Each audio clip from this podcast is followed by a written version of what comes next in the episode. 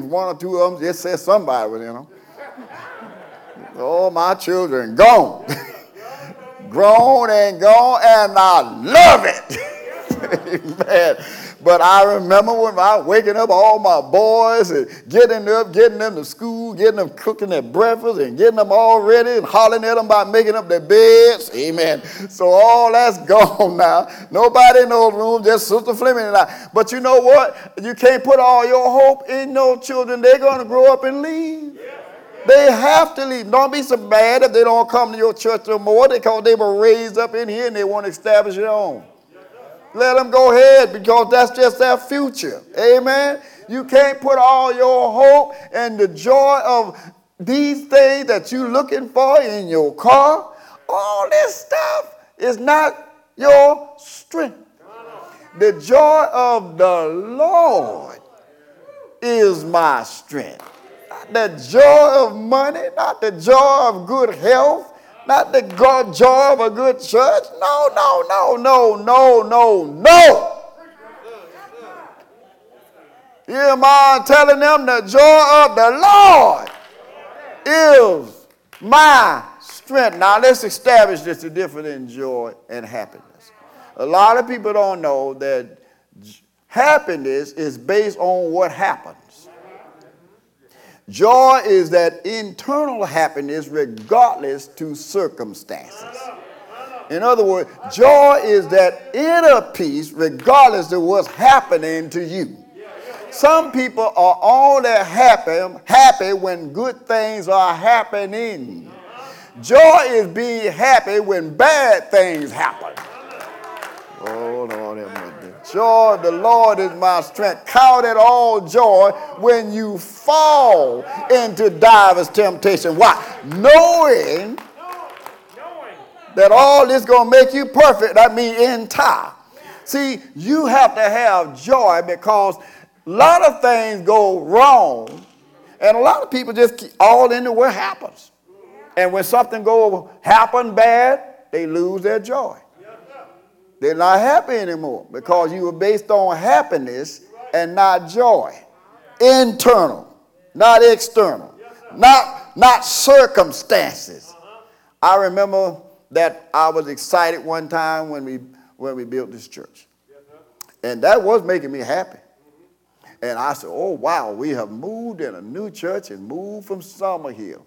I was very happy, man. I was so happy. Look what God enabled me to take poor folk and do. We didn't have no money. And how we could move out and build a church 3 times bigger than the one we were in. And you know what? I was very happy. I was preaching happy, brother, until I saw that bill. And I told nigga, what? I said, we never had nothing but a $700 light bill in Summerhill. $5,000.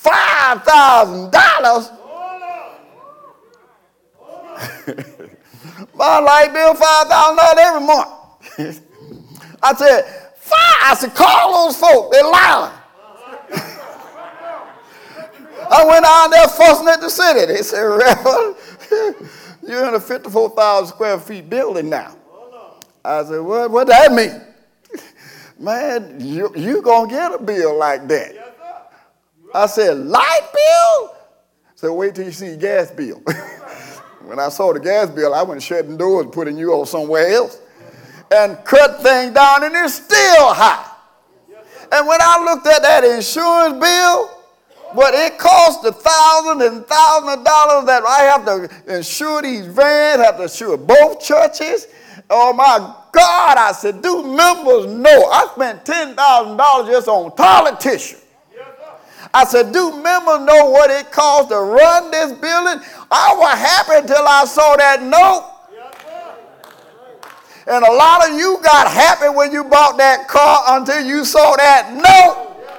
And when I started asking questions about this, when I refinanced the church, and I said, why we got to pay all this? This is interest, these legal fees. All you got to pay, all the lawyers, the attorney, all that's added and running up your nose. Yeah. See, a lot of times I had to move from happiness to joy. That when God is the one it costs, we're going to make it one way or the other, and I'm grateful to God for giving it. Are you moving on joy or happiness? If you move it on happen when things happen bad, then you don't have no more happiness. Understanding why he didn't say happiness is it. But the joy of the Lord is my strength. Wow, I look at this. Explain this, Reverend. You get strength by glorifying God. Now, let me make it plain. You know how I am. Make God happy, and God will make you happy. This is how you get strength from God.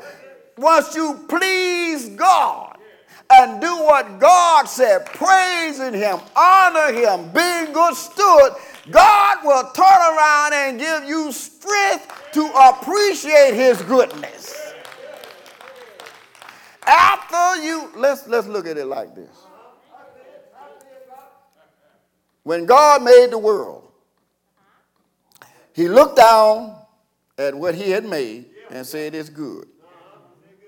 Now, why was God happy with what he made and got joy out of it?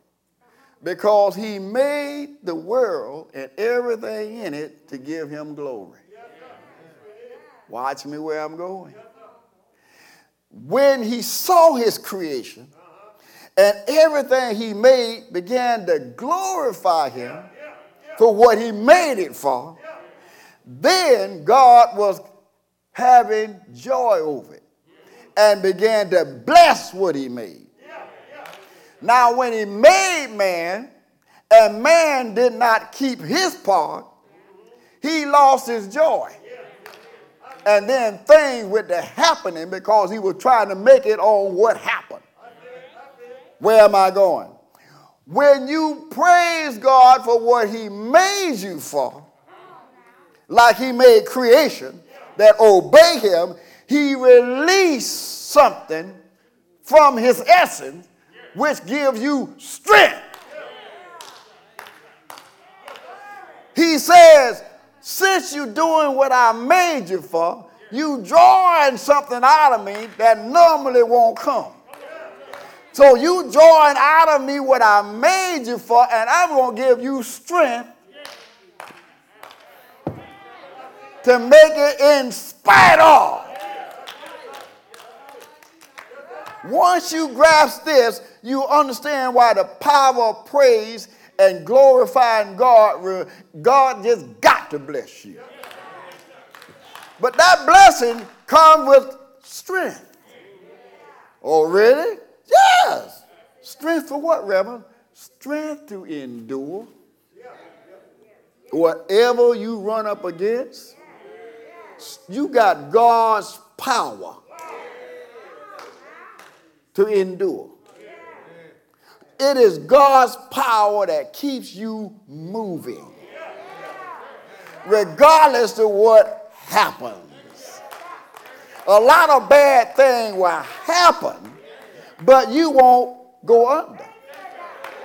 Because the joy of glorifying God, he gave you strength to endure whatever the devil throws.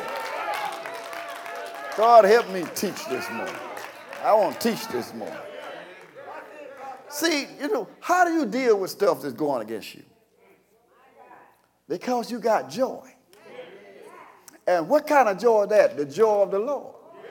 When you got the joy of the Lord is strength because you got the Lord's strength. And have you studied God's power? Have you looked at how strong God is? That he giving some of that to you? That greater is he that is in me than he that is in the world. Oh, yeah, the devil is great. The devil is great, but God is greater. The devil is powerful, but God is all power.